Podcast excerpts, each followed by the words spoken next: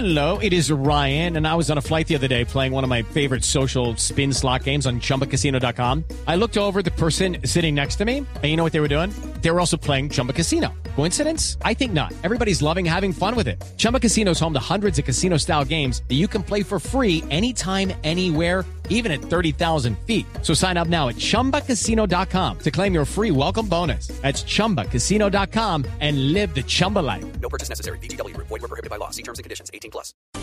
10 de la mañana y 3 minutos, los precandidatos presidenciales del Uribe Centro Democrático le salieron al paso a la denuncia que lanzó Oscar Iván Zuluaga en torno al supuesto pago de algunos asistentes a la convención para que hicieran barra los detalles desde Corferias con Diego Monroy.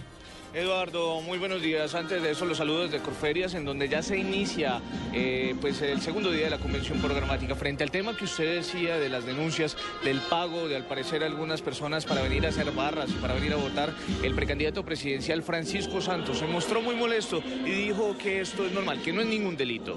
Me parece una pendejada pensar en eso, porque no es, primero no es delito, segundo no tengo ni idea, porque no, yo no estoy encargado de esto. No, no, no, es que no tengo ni idea. Puede que haya sido yo, pero no, yo no me encargué de eso, entonces no sé. No, no, no, no, no, no. No, es que si fuera algún delito, si fuera delito, asumiría, diría, pero no sé. Uy, qué, qué crimen de lesa humanidad el que denuncia Iván. Eduardo, a esta hora pues inicia nuevamente el segundo día en donde se van a tener eh, los tres puntos eh, para terminar esta agenda que son cohesión social, Estado austero y diálogo popular. Hacia las 4 de la tarde se podría estar eh, conociendo quién es el precandidato presidencial que se enfrentaría al presidente Juan Manuel Santos en las próximas elecciones presidenciales. En la información desde Corferias, Diego Fernando Monroy, Blue Radio. Diego, gracias, estaremos atentos. Mientras tanto, les contamos que en las últimas horas fue capturado el subcomandante de la SIJIN en la ciudad de Cúcuta. El reporte con Sulayu Cross.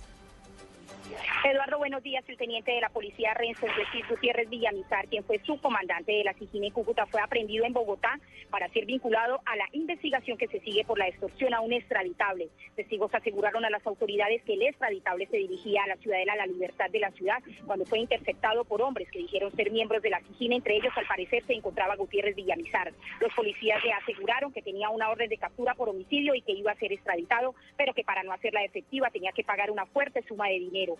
Extorsionado habría dado por parte de para el, perdón, el extorsionado le habría dado a los policías un efectivo y una camioneta para no ser efectiva su captura. Por ese caso también hay vinculados tres uniformados más de la higiene. Toda la información desde Cúcuta, Sulayo Cruz Blue Radio.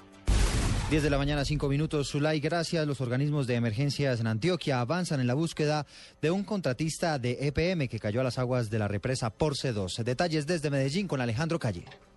Los organismos de socorro continúan trabajando en la búsqueda y recuperación del cadáver de Juan Esteban Jaramillo, contratista de EPM, quien cayó al río Porce cuando monitoreaba la hidroeléctrica Porce 2. Según César Hernández, director del DAPAR, ante las dificultades de la operación se está a la espera de que el cuerpo flote para ser avistado el hundimiento y las mismas corrientes internas del río hace ya pensar que el, cuerpo ya se encuentra en la represa de Porce 2, para lo cual hay que seguir haciendo todo el monitoreo, el avistamiento y de alguna manera esperar que haya un reflotamiento del cadáver de esa persona. Ayer fue recuperado el cadáver del otro contratista, Francisco Sánchez, mientras que ya las autoridades inician una investigación que permita detallar las condiciones en las que los dos contratistas desarrollaban las labores en este proyecto hidroeléctrico. Desde la capital antioqueña, Alejandro Calle, Blue Radio. 10 de la mañana, 6 minutos. Mucha atención. Hay noticia de última hora. Cuatro soldados resultaron heridos en fuertes combates que se registran a esta hora entre el ejército y las FARC en zona rural de Tame. El reporte lo tiene Francisco Díaz.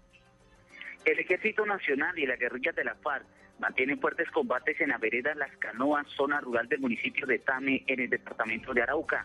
Informaciones dieron a conocer que el batallón Bacot número 140 se enfrentan a más de 100 guerrilleros de la columna Alfonso Castellanos de la FARC que delinque en esta zona del país.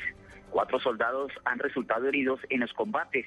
Los uniformados fueron trasladados vía aérea hasta el Hospital San Vicente de Arauca Capital, donde reciben atención médica. Francisco Díaz, Blue Radio. Noticias contra reloj en Blue Radio. 10 de la mañana, 7 minutos. La cifra, los 110 millones de dólares que está reclamando el productor musical Quincy Jones a los herederos de Michael Jackson al considerar que tiene derechos de autor sobre algunos de los éxitos del fallecido rey del pop. Estamos atentos a la visita que adelanta hoy el presidente Juan Manuel Santos a los municipios de Villeta, Biotá y Madrid en Cundinamarca, donde se sostendrá la llamada agenda regional que tiene como propósito buscarle soluciones a los problemas de la región. Y estamos atentos al derby que jugarán el Real Madrid y el Barcelona sobre las 11 de la mañana en el Camp Nou por la Liga Española. Ampliación de estas y otras noticias en blurradio.com. Los dejo en compañía de Autos y Motos.